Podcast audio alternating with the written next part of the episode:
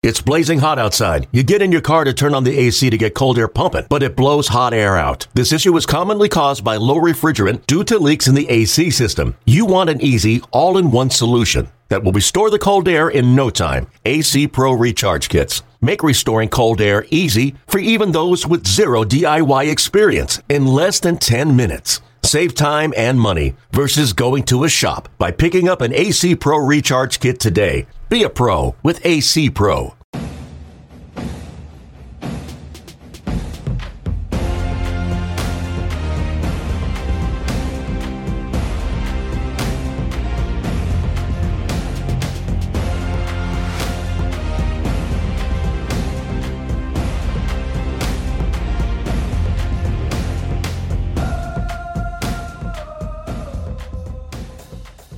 Greg McMichael, uh, the weather is starting to warm up a little bit outside. I noticed walking over here to SunTrust Park to the Braves Alumni Lounge today. Uh, I, it's it's maybe in um, in conjunction with Ronald Acuna's bat down in spring training, which is definitely on fire right now. Sure. So all of this means that uh, the baseball season is nearing. We're but what about two weeks away as we're sitting here. We're recording this today. We are actually two weeks away from opening day as we sit here today. So right around the corner and we uh, this is uh, obviously somebody we've wanted to have on behind the Braves for since since we started. Uh, Derek Schiller, Braves president and CEO. Pretty fascinating background, family history is, is what his dad. He talks at length about that. Uh, it's pretty amazing the things that he's accomplished, uh, that his dad has accomplished, um, his his state of the Braves, if you will, and how confident he is about where we are as a franchise organization, team on the field and off the field. Uh, well, and you know, you're probably work with him much more than I have, being in the front office. So just talk. I mean, your relationship with Derek and uh, and and how that's been throughout the years. Yeah, it's been uh, great getting to know Derek. We uh, when I first started with the Braves in as a player, he wasn't here, but but as when I came back on board in 2010, you know, he was here uh, running the sales and marketing side and and um, so I got to know him a little bit each year. I worked mainly with, with Mike Plant, his kind of his counterpart, but but getting to know Derek. One thing I've seen, and we we get into a little bit about this, but really the Braves have been very innovative in how they've approached the business side. You know, we talk a lot about a lot about analytics on the baseball side, but we are heavily heavily into analytics on the business side, and so that that is something that's really been fascinating to me being a part of the organization to see how we go about our business and, and run it uh, just as first class as we do the baseball side. So it's been it's been a lot of uh, a lot of fun for me to get to see that as a former player and and just experiencing something new. It's really helped me and helped me to grow um, as a businessman and understanding the organization. But it's really really you'll get to hear a little bit about that and, and Derek has done a great job leading us. I'm always fascinated by you know I, I was up in New York uh, at the commissioner's office for uh, a conference, social media conference a couple months ago, and and I, I won't I you know no need to give names here or anything, but a pretty a person that's pretty high up. Uh, I mean in all of Major League Baseball came in and talked to a couple hundred of us in this conference room and. He talked for about 45 minutes, and I was sitting there listening, fascinated by him because there was no notes, no nothing. He just off the top of his head was going and telling us our you know our goals, what we've accomplished, where we need to be going, things we need to be mindful of. And I'm fascinated by people that are in, in high leadership positions like that and how how they're just how they talk and how they deliver you know their message. And Derek is exactly like that in that I'm fascinated by he's somebody he not only it's not that he knows how to talk, but he's giving you very thoughtful thoughtful answers and, and thoughtful words. And his the way he delivers his message to me is is really really fascinating. I, I just i love being around those types of people because I, I feel like i learned something uh, and derek is certainly one of those people. I mean he's president and ceo uh, to just to have a conversation with him for 30 40 minutes is uh, it's it's a it was a good lesson for me and I, I certainly enjoyed it yeah it's great for us to be able to have there again our show behind the Braves is something that we want to be able to showcase what the Braves organization is like. We want to have players on the field. You know, we want them to stop by. We also want to understand how the organization is is run, and then the people that make up the the, the Braves. So this is another great example of the fans getting to be getting to hear, you know, from Derek exactly what's going on in his mind and and uh, where we're going as an organization. So this is great for us to treat. I mean, we get to sit here and talk and ask questions and hopefully uh, we don't step over the line where we get a pink slip in the next in the, in the morning. That's right. Yeah, that was the main goal. Is uh, let's not get fired first of all. But no, I, and I think and you and you're going to hear. You know, I think we we asked wanted to know a lot about his background, and how he got here, and the current state of things. But uh, you know, he was there wasn't any there weren't any questions that as you're going to hear that were off the table for this. You know, he was he was willing to talk about whatever. So. Without further ado, we'll stop rambling. We'll let you hear from him. Here he is, Braves president and CEO, Derek Schiller.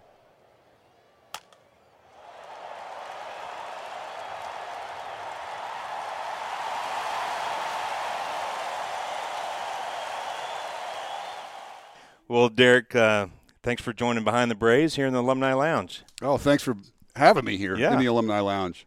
So it's a fun place to be, you know, hanging out with an alumni. Well, thanks for uh, supporting Tennessee, wearing your tie. I don't know about that. Yeah. Well, you these know, are we, SunTrust cl- colors. I'm supporting we are SunTrust. Playing, we are playing at Vanderbilt this weekend, I SEC do, tournament. I do know that. Go Vols, right?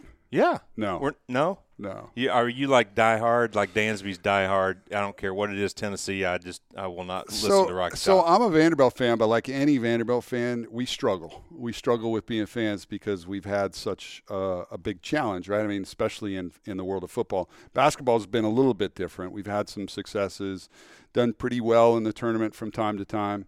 Um, football, you know, we've got a good program. We um, we we, you know, I like our coach. I like where we are ironically, um, my wife went to Penn State, and so our old coach James Franklin went from Vanderbilt That's up right. to ten, up to uh, uh, Penn State. So I've been able to follow him, and and uh, he's coach. actually good friends with Dansby Swanson. Oh wow. Dansby's been up there for a game, um, been on the sideline, so uh, kind of fun to follow that and Yeah. keep that in the family, as you will. Well, you might not know this, but I was accepted into Vanderbilt. You know, I knew that there was a problem with our admissions process, and, and actually, I've heard about some issues. Were you were you caught Well, up in that as well? I, I have to admit, it was actually Peabody that I was oh. accepted to. Okay. So I don't know how that works. That the athletes, you know, that struggle with their, you know. SAT scores, they have a separate school to that where you can play at Vanderbilt. I don't know if that's like, you know, if I'm going to get caught up in that scandal, everything. But I, I know my dad didn't pay for that. Well, listen, in the '60s, things were very different, and um, you know they they obviously I'm changed their admission old. standards I'm not since that then. old. well, um, we do. Uh, we love the SEC, and you've got some big roots in the SEC. I mean, Yeah. I was reading about your dad, yeah, and I was amazed that just what he's accomplished. And I would love to hear a little bit um, from you because he was a commissioner of the SEC yeah. at some point in time, and um, just a unbelievable career in sports and being a, a Navy combat pilot. Air Force. He would Air- I take mean, great I'm sorry, yeah, great umbrage to the Navy I'm sorry. reference. I'm, I'm, I, I have two kids in the military, and I still haven't gotten it right. But uh, yes, he was Air Force, and now he's a brigadier general. Is that correct? yeah, so my dad actually has he he's got, and I'm biased when I say this. He probably has the greatest resume if you look at it on paper of, of perhaps anybody out there. Um, he was a career military guy. He was 23 years in the Air Force. Uh, flew in Vietnam.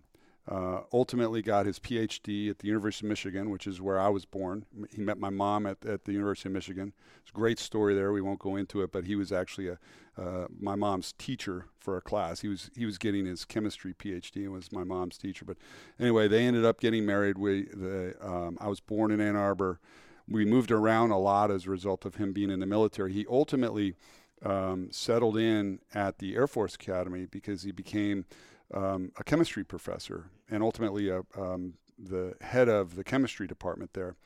And like a lot of colleges, universities, including the Air Force Academy or other ad- academies, um, they have faculty representatives that are from the faculty that that represent um, the faculty issues or the faculty thoughts into the athletic department. And so my dad became the faculty representative to the athletic department there, and that was his first real um, beginnings in working in sports. And then this is going way back, of course, but um, uh, Colorado Springs, which is where the Air Force Academy is headquartered, uh, is also the home to the United States Olympic Committee. And in 1978, the U.S. Olympic Committee decided to have its very first Olympic Sports Festival. And they did so on the grounds of the Air Force Academy. And since my dad was affiliated with the athletic department there, he helped run that. And so 78 was really a big turning moment, if you will, in, in his career uh, in sports. It grew from there. Um, you know, skip through a bunch of things, but he ultimately ran the boxing venue for the 1984 uh, Olympic Games. I was 14 years old. I moved out there with them for the summer. We lived in Marina Del Rey, and I remember we. I went to every single boxing match in the 1984 Olympic Games. I saw, I think, it was like 360 or something like that boxing matches. Um, but that was as a 14 year old, you know, I'm starting to get into my formative years. I'm starting to get immersed into sports, not even really realizing it, right? I, at that point in time, I had no real ambitions to work in, in sports. He then, fast forwarding a little bit more, he then uh, became commissioner of the Southeastern Conference. And that was the point in time where he exited the military, retired um, from the Air Force.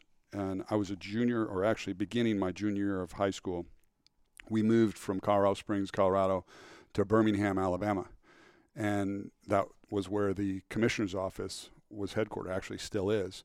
And so he was the SEC commissioner. Actually, led the the expansion of the SEC at that point in time.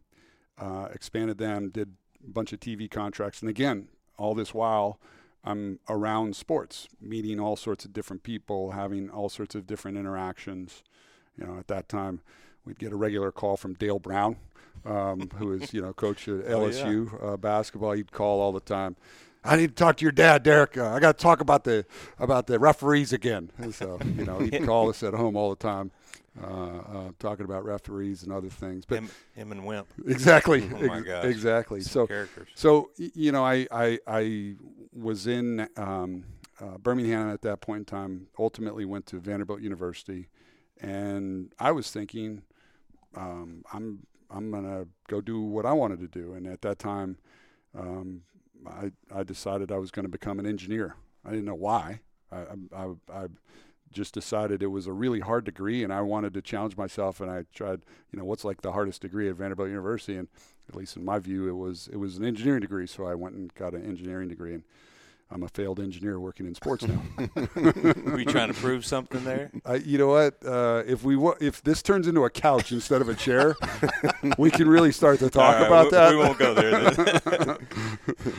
well, in, in, being around your dad in that environment and working in sports, what what were some of the biggest things you picked up along the way, either consciously or sort of just by osmosis, about work ethic and working in sports? So the number one thing, certainly work ethic is a big thing, and obviously, my dad being in the military, like, it was ingrained in me to work hard and and you know succeed, and you know I'm uh, I'm I'm a way uh, overachiever, if you will, in that regard. Um, I would say though the biggest lesson that I've learned from my dad, and and he's still much much better at it today than uh, than I ever will be, is relationships. And like a lot of businesses, relationships governs the world of sports. You know, there's you know in in my role as well as a lot of the front office roles, it's it's very much of a of a fraternal type of feel. You, you know, having relationships with other sports teams is important, and then certainly having relationships with um, business uh, leaders is very important. Um, having relationships with the fans, but but just those one-on-one relationships. Uh, I often um, was amazed, marveled at my dad's Rolodex. I can hopefully still use that term. You know, if I use the term Rolodex, some some young younger people may not realize what I'm actually talking about. But he he had one of the greatest Rolodexes in all of business, and and still to this day does. Um, uh, it just he he was the kind of guy that and still is is always connecting people and connecting himself into situations and and that's something that I think no matter the business, whether it's sports or otherwise, I think there's a lot to be learned from that. Well, that's good. I mean, you can have a Rolodex, but whether people return your calls is going to be based on, you know, what kind of person you are. So Perhaps, obviously, yeah. you know, he and I know Mike Plant talks very highly of him yep. when um, about how his role getting here to the Braves and everything through the whole um, you know, with Ted, he was with Turner Sports right. and all that kind of stuff. So My, Mike and I have a you know an interesting relationship. That some people may not know this, but um, Mike was was close to my dad well before Mike and I got close. In fact, Mike was in my dad, or my dad rather, was in Mike's wedding, um, Really? and and was that. the best man in Really? Mike's wedding. Wow. And and so you know, I was still, you know, a, a teenager getting into my maybe late teen years when when I met Mike. Um, and we started to develop a good relationship as a result of, of how he met and knew my dad.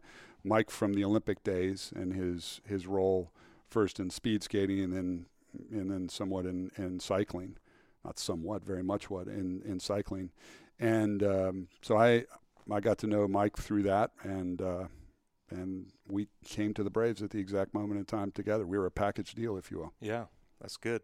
Well, I want to read just uh, um, just a little bit about your history of how you got to where you are today. Just a, a couple things because you you have uh, an, a, a really interesting resume as well because you've worked in multiple sports and so you followed a little bit in the footpaths of your dad. But like I said, you you started at Vanderbilt and then with your in, engineering degree, then you end up with the Olympics in '96 and um, you worked on the International Sports Plaza.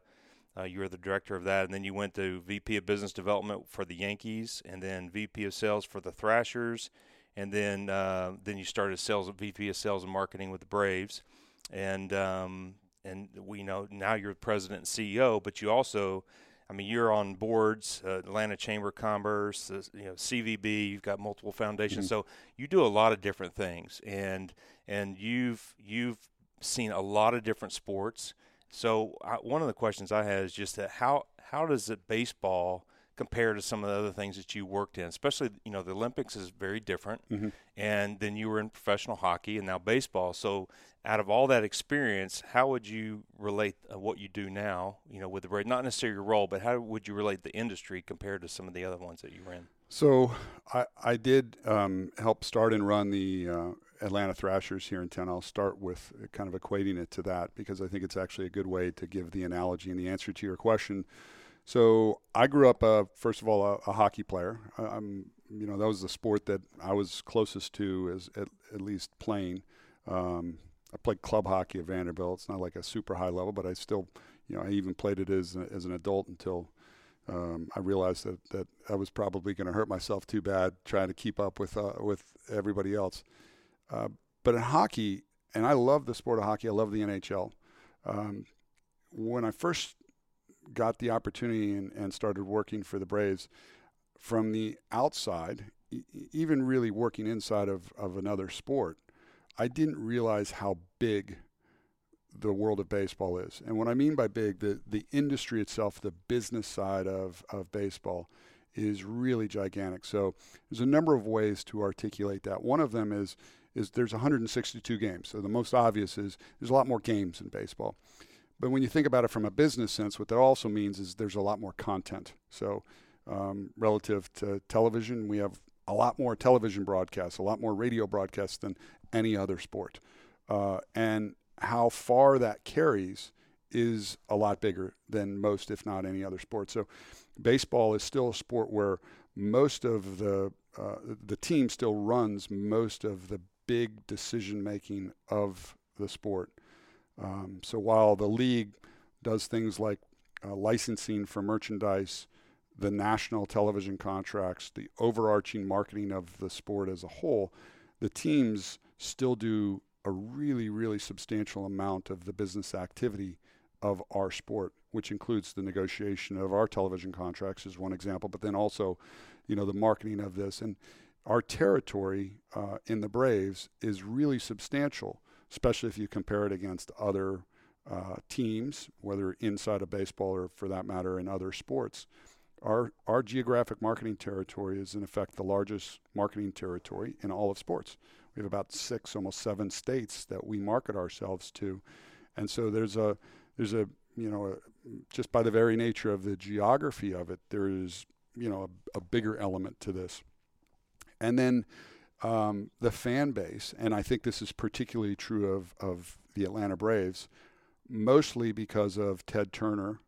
Uh, and his decision, their decision as a company to ultimately beam the Braves games up onto a satellite and thereby create TBS and thereby have all the Braves games not only to that marketing territory, but back then there were not those geographic marketing territory restrictions. And so Braves games were in the homes of most of the United States. In fact, Canada, Puerto Rico, other places, Braves games could be found. And, and, and really the size and scope of it is, is partly driven by what those decisions were. And I'm, you know, I, along with our staff, are really just trying to keep up with that and manage that, work with our fans the best that we can, and try to grow that business and bring the Braves um, in the best possible way to all those people. Well, in, in my job, I'm my biggest concerns in a typical day are trying to write a funny tweet, trying to pick the right Freddie Freeman gif, uh, trying to make a meme out of Ozzie and, and Ronald Acuna. So for somebody like me or a casual fan that, that knows you're the president and CEO of the Atlanta Braves, but maybe doesn't know, you know, what because I can't even fathom the amount of things you're looking at or having to manage on a day to day basis. Just what are what are your day to day and your your overarching responsibilities as president and CEO? Well, first, a little bit of definition about our, our business, our organization. If you include all of our full time employees, we're about 500 people in our organization. That includes everything from the people that are located here in Atlanta, um, our business side as well as our baseball side, to you know, we own and operate um, most of our minor league teams, so our AAA, AA, single A, um, et cetera. And we now have a, a, a facility that we're opening up, you know, in Sarasota which will be in full operation in uh, 2020. But um, with all those things, we have about 500 people um, that that there are to manage. In addition, on a game day staff, which is really, I think, maybe the lifeblood and the energy and the nerve center of the Braves, um, we have thousands more. Um, by the time you add up not only the tickets and ushers, ticket takers, ushers, security personnel, parking people, even concessionaire, which you know is is a little bit of an arm's length distance between us and Delaware North, but still representative of the Braves. There's 2,500, 3,000 plus additional people. So those are the people that really have the closest interaction, the daily interaction, especially on Braves game days with with our fans. So it, the, where I'm getting to is the number one part of this job is the management of, of people and and making sure that we're giving all the right resources to our people, um, uh, making sure that they're, you know, in, in, a position to succeed in whatever their job responsibilities are. Uh, and trying to at times motivate and at times maybe have a little bit of a kick here or two, um, but doing our best to try to set the course of the strategy for the organization, communicate that, articulate that, and then uh, try to deliver upon that each and every day. Our, our mission is really simple, and it's probably more simple than most other um, businesses. Our mission and our goal, and our goal never changes. It's the same goal each and every year. It's to win the World Series. And so last year we came up short. Now, good news is we we made it to the playoffs. We made it to the postseason. We were NL East Division champions, and that was something that we can all be proud of. But fact of the matter is, we ended our season with a loss. And so until we end our season with a win, we're going to be continuing to chase that down. And Greg, obviously, you know what that feels like, right? To to have that happen. That's the feeling that each of us. This is the reason why we work for this organization. Is we all want to have that feeling. Now, none of us, including myself, can you know throw a ball 95 miles an hour or or hit a fastball or a curve or you know do these great plays and athletic feats that we see our, our Braves players do. But we do have a very specific role that helps them with that and sometimes that role is you know indirect. In my case it's very indirect right? It's trying to build this business as, as best as it can bring it to the, the fans you know have the best possible experience and then give those uh, players the best possible chance for success uh, and and work with Alex in, in, in so doing so that's a large part of the job. Uh, you know, outside of that, there's meetings with lots of different people. I, I spend my day in, in lots of me- meetings, which, you know, sometimes is fun and sometimes gets a little tedious. Um, you know, today, as an example, speaking of television, we met with our, our television rights holders again and talked a little bit about our season and some of the things that are going on there. Um, there's a lot of that kind of thing, and and and then also it's it's working with with some of the great staff that we have. Back to that, and and trying to do innovative things for our business.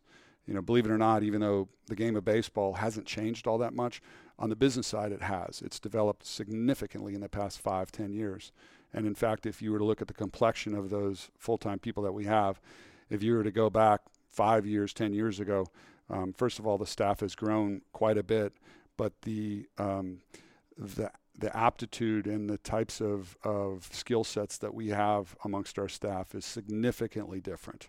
Um, just by one example, we have a we have a department that's called business intelligence. I know, don't make any fun about this, but but uh, we have it. The, the, all they do all day long is is work on analyzing numbers, statistics, information to help us make better decisions in all different types of, of, of parts of our of our world.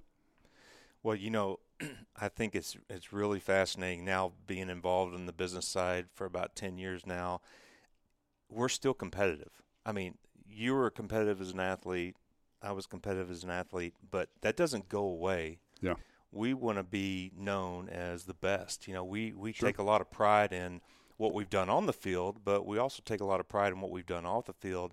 And I think about just the word innovation. I think about what we've done here as an organization. And I wanted you to talk about this because we've just gone through a huge transformation as an organization from where we were five years ago at Turner Field – and what the landscape looked like for our organization compared to here we are three years at SunTrust Park and have something that n- nobody else has, and that's the, the battery, that's the, the stadium, and that's all the things that came along with it. You were part of that whole process, and you were part of the very beginning where you were looking out into the crystal ball of what this thing would look like. So here we are going into our third year. Is it still amaze you? Is it exactly what you dreamt of, or or is there is there what's been the biggest biggest thing about that? Every day I walk out into the battery, and I'm I'm I sometimes you know coin the phrase whatever uh, you know pinch yourself about about what it is that we've achieved, and it took a lot of people. So it's not just me, but you know I've worked very closely with Mike Plant and uh, with Greg Heller and Chip Moore and Terry McGuirk and others. Um, setting out on the vision for this and and you mentioned the word innovation. Innovation, some people maybe only think about technology as, as something that could be innovative. The innovation and the biggest thing that we've innovated as a business is, is certainly building a sports venue and master planning it at the same time building a mixed use development. And that innovation is for a number of different reasons. The first and primary is that we knew that it was going to result in a better experience for our fans. So when they're coming here on game days, uh, there's something to do before and after the games. It's an enjoyable place. There's restaurants, there's bars, there's activities. You can live here. You can, as hotels here. There's, you know, office place. You can work here, etc. Um, that is is an innovative um, uh, idea, if you will, for the world of sports. In most cases, sports venues were built either in existing developments or there were developers that would come in after the fact and redevelop some of the areas immediately in the, around there and take that vicinity. And the problem with that is that it inured to the benefit of the developer, not to the team.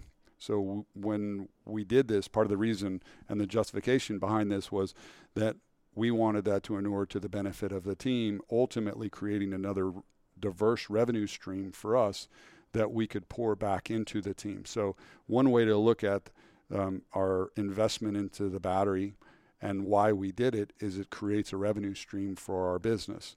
Uh, and that is already uh, proven to be true and very fruitful for us. We're continuing to invest um, some substantial capital into other parts of the battery and adjacent um, real estate that we have, and we'll continue to develop that uh, until it's at the right density. We're getting close as far as you know what we've got on the map, uh, and and that will for the long term help the Atlanta Braves, whoever is sitting in this chair or other chairs, make sure that this team can be successful for the long term.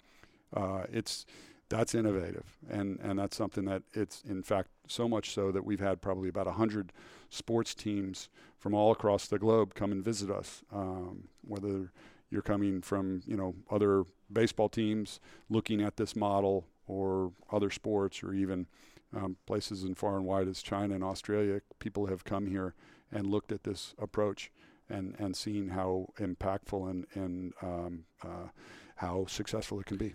Yeah, I, I go back to the, the inaugural season here in 2017. On game days, I'm in the press box. So the Rangers were in town, and a couple of the Rangers beat writers were just having a discussion, uh, a surprisingly PG discussion for a press box, actually. um, but they were talking about they had just gone out and walked around the battery for the first time, and one of them made the remark that you know if the Rangers pull off anything that's half of what they've got here, it's going to be something really special.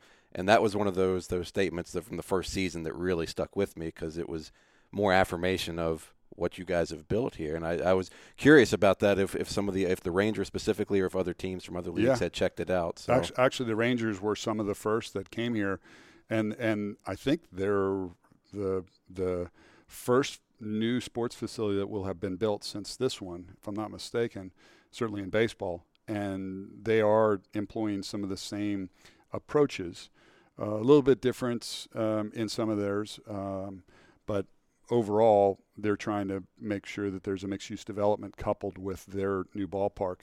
Um, they de-risked it just a little bit by having a, a, a partner do a, a, pretty substantial part of that. Regardless, they have an investment in that, and they're they're creating this new experiential offering that will be in combination with their new ballpark, which opens soon. Yeah. Well, you've uh, been very gracious with your time. I do want to ask you one more thing before you go, and you know, as as athletes, and then you know, you're you're president of the Braves. We have uh, all of our fans out there. We got fans from behind the Braves. We got fans out there that come to the ball games, and they always have an opinion, right? We monitor. We got our social media group here with us, and they're always monitoring it. And um, but you know, they, the fans have been a little frustrated about. They yeah. don't think that we have um, done things that we should have done, which is, I mean, you can't, you know, you can't ever please everybody all the time, but we do always want to try to address things. And so I just curious your perspective on what we've done as an organization mm-hmm. to get better this off season and um, and you know address maybe the frustration that you think the fans may have. I'll go back to an earlier statement. So the the first thing that I would say to any fan listening um, that might question us and, and some of what we're doing is remember what our goal is. And I assure you, if you ask any single person at the Braves what you're trying to do, we're trying to win the World Series. Okay, so we're hopefully representing what that what the fan really wants in that. Uh, how we go about doing it may not always agree with a, you know a, a fan or, or, you know one individual and what they might think we ought to do. Somebody may think we might ought to get this particular player or that particular player, spend more, whatever. Um, the fact of the matter is, we have more resources today than we did yesterday. We have the desire and the wherewithal to spend those when Alex Anthopoulos and his team wants to do so with the players that they want to try to get, and it's in their discretion. And you know, as we go from 2018 to 2019, the reminder is that we have improved. We did win the NL East. Um, the NL East is chasing us, not the other way around. There have been a lot of moves that were made in the NL East in particular, um, but I, I like our team a lot. And I don't think it's always, uh, you should not necessarily judge the team based solely on what the player payroll is. Because if that were the case, every year the team with the highest player payroll would win the World Series. And that's just not the case. That's not the case at all. Um, if, we we have a great team, it happens to be pretty young.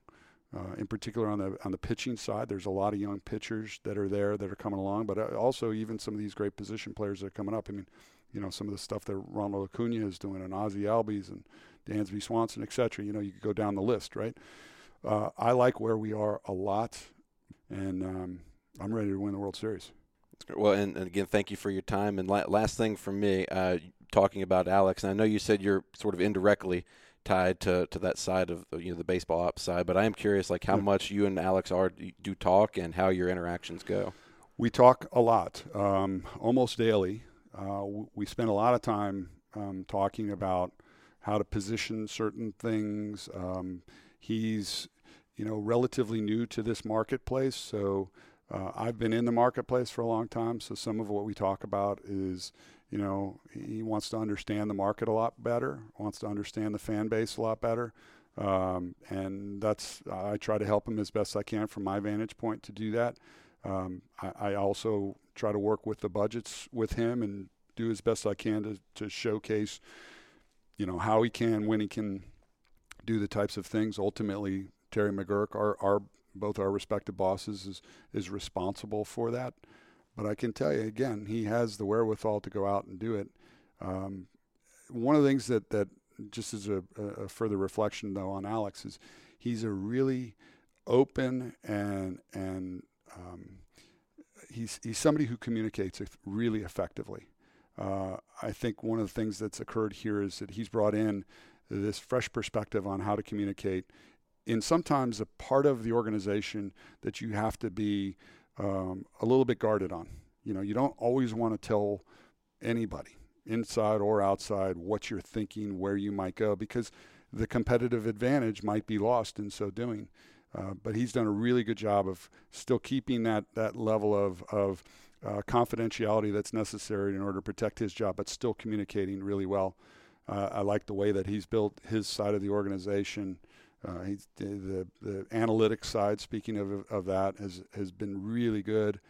And again, it goes back to the communication. It's it's not just good enough to have the analytics and the data and all that kind of stuff. It, you've got to have an ability to communicate that to the people that can enact that and turn that into results. And I think that's where he succeeds, where uh, others may not. That's great. Well, thanks for coming by. This has been fun. We'd love to have you on again, and there's a million more questions we'd love to ask you. And and uh, hopefully we can do that in the future. Well, well, this is my you know first time really being officially allowed in the alumni lounge. You're going to let me back here? Yeah, yeah, I know. I think you're if it, it, without anybody else, I think you're sort of the de facto manager of the alumni lounge. So yeah, you I've, maybe I've, have. I've picked up some trash in here before. make sure the fridge is stocked. I think you're the one with the keys. I didn't. I've never been able to open this door, well, so maybe I got to ask you. You're welcome anytime. Thank you very much. I appreciate it, guys. Right, you have a good day. Thanks for having me.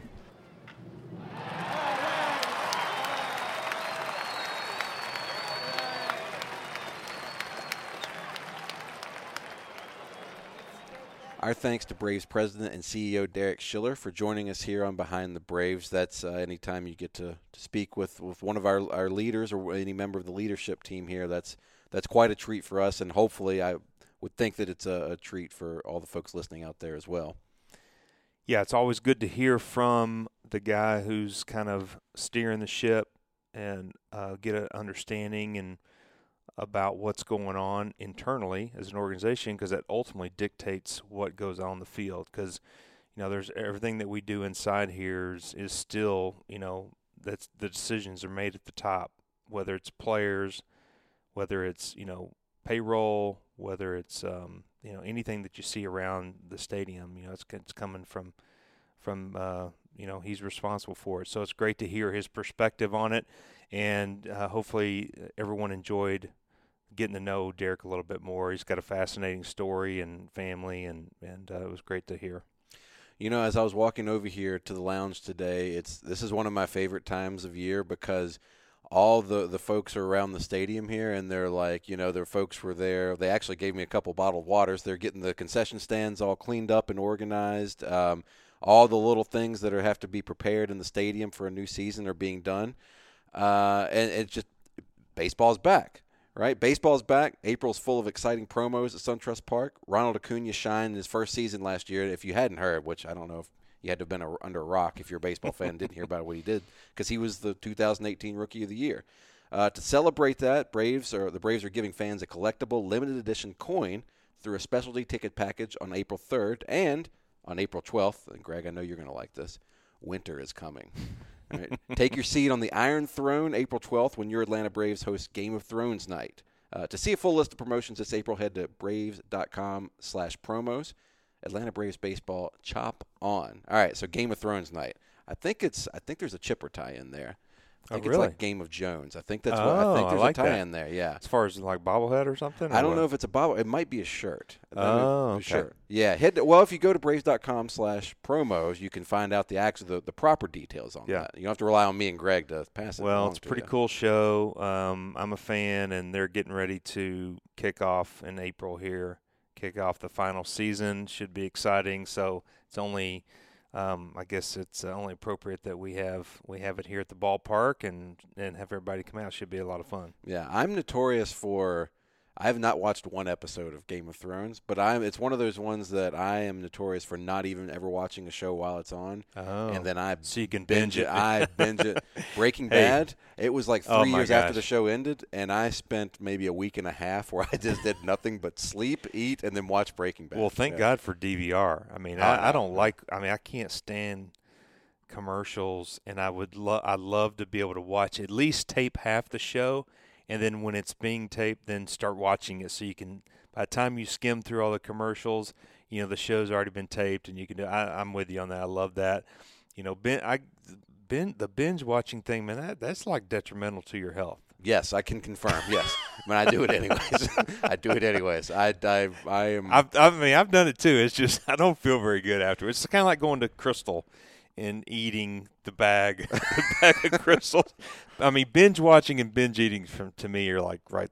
They're Yeah. kind of the same. You feel Well- you feel horrible after both of them. I will say once I've sat there with binge watching, and it's I look at the clock and it's four o'clock in the morning. I'm like, could I, I get one more episode in before I go to bed? So that's probably going to be in game, me in Game of Thrones at some point because you Yeah. said there's the final season coming up, right? Yeah, this Uh, is the final season. All right. Well, then sometime around mean, this time got- next year, I'll watch. I'll start watching. Well, I mean, think about it. You got dragons, you got knights, Hmm. you got damsels.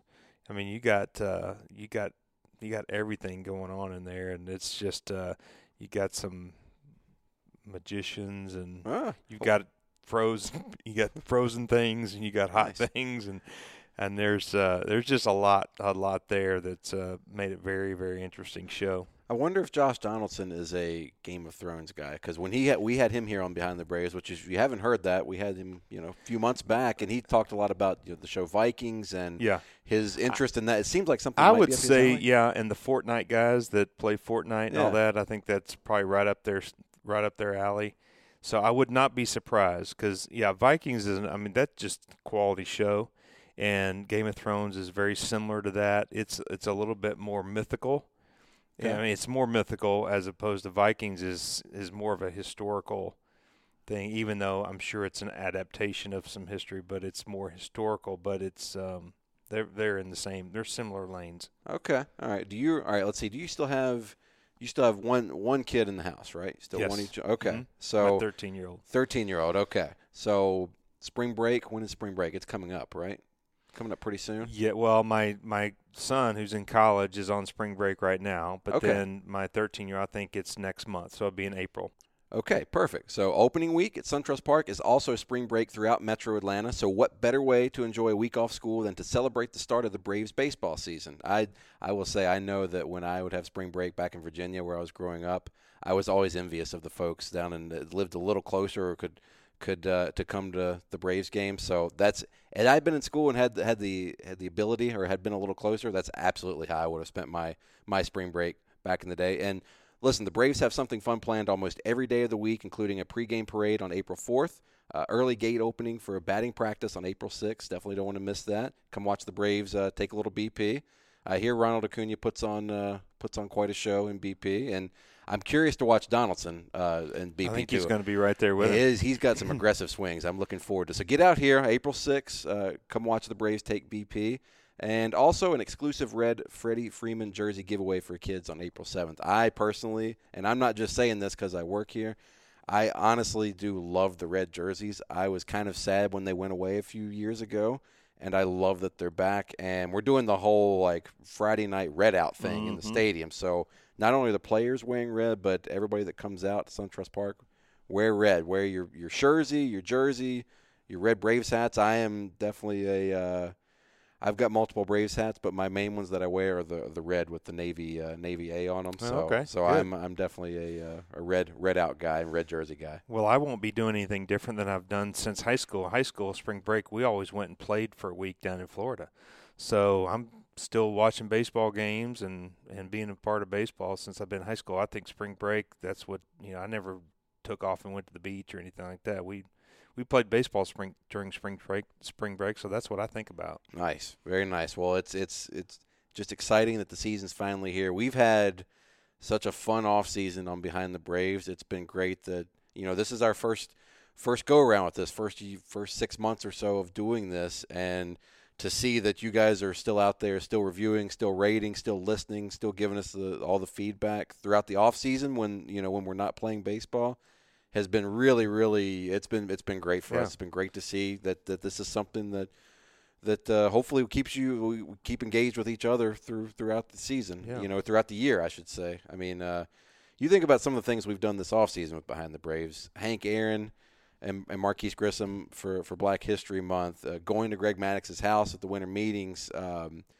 Jeff Francoeur, fresh off, you know, fresh off after being announced as the new, you know, the new main analyst in the, the TV booth. Uh, you know, having McCann and Brian McCann and Josh Donaldson right after they'd signed to, to come here. It's been an incredible offseason. I'm really, really looking forward to seeing, you know, especially as we kind of go back to mostly every week throughout the season, seeing uh, seeing what else we're going to, how we're going to keep building this thing throughout the season. Well, thankfully, we have a very rich organization of Hall of Famers and and All Stars and Braves Hall of Famers, and we've got all kinds of guys that I think hopefully we can show just a very good picture of this organization inside and out and get the fans excited about you know what we what we know to be true what we see on a daily basis they can hear from these people. And and I think we were talking about this earlier is that build some stories with these guys who we we get to spend more than just one episode with them. But hopefully we'll start meeting some of the players and we've already had like I said Brian and Josh on and and we had Snit on. We'll start we'll start having those guys here and uh, getting to hear some stories that are going on during the season, which should be a lot of fun. Absolutely, absolutely. And hey, and if you haven't checked out uh, the YouTube, the Braves YouTube page, this is something we've started doing here recently. The great folks at Braves Vision, who which those they, they've got quite a crew there. We love working with those guys. Uh, they've started filming these, and we're putting them on YouTube now. So, you know, in addition to, to listening, if you if you want to look at us, you can just block the part of the screen that I'm on if you want. Uh, I think most of the time the camera, you know, pans over to the guests, so you know you can don't have to avert your eyes too much. But yeah, de- definitely check us out on on YouTube. It's uh, you get to see the lounge. We're always talking about how proud we are of this uh, Yeah. this lounge and how great it is. So you get to get to check it out a little That's bit. right. So.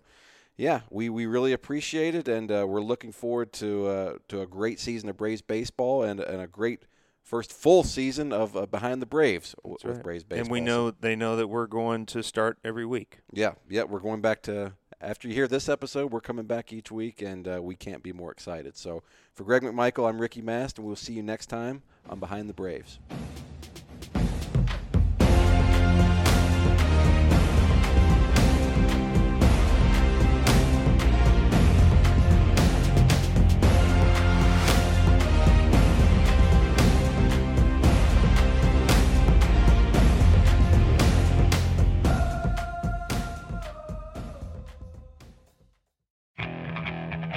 Okay, picture this. It's Friday afternoon when a thought hits you. I can waste another weekend doing the same old whatever, or I can conquer it. I can hop into my all new Hyundai Santa Fe and hit the road. Any road. The steeper, the better. Because my all new Santa Fe is available with HTRAC all wheel drive, so I can hit the trail without a worry in the world. Heck, with three rows and best in class rear cargo space, I can pack the whole family in with all our gear. We've got available dual wireless charging for our phones, so we'll never lose touch with civilization, and we won't lose touch with the primordial power of Mother Earth. So, which is it? Waste the weekend or do something a little more epic? And conquer it in the all new Hyundai Santa Fe. Visit HyundaiUSA.com or call 562-314-4603 for more details. Hyundai, there's joy in every journey.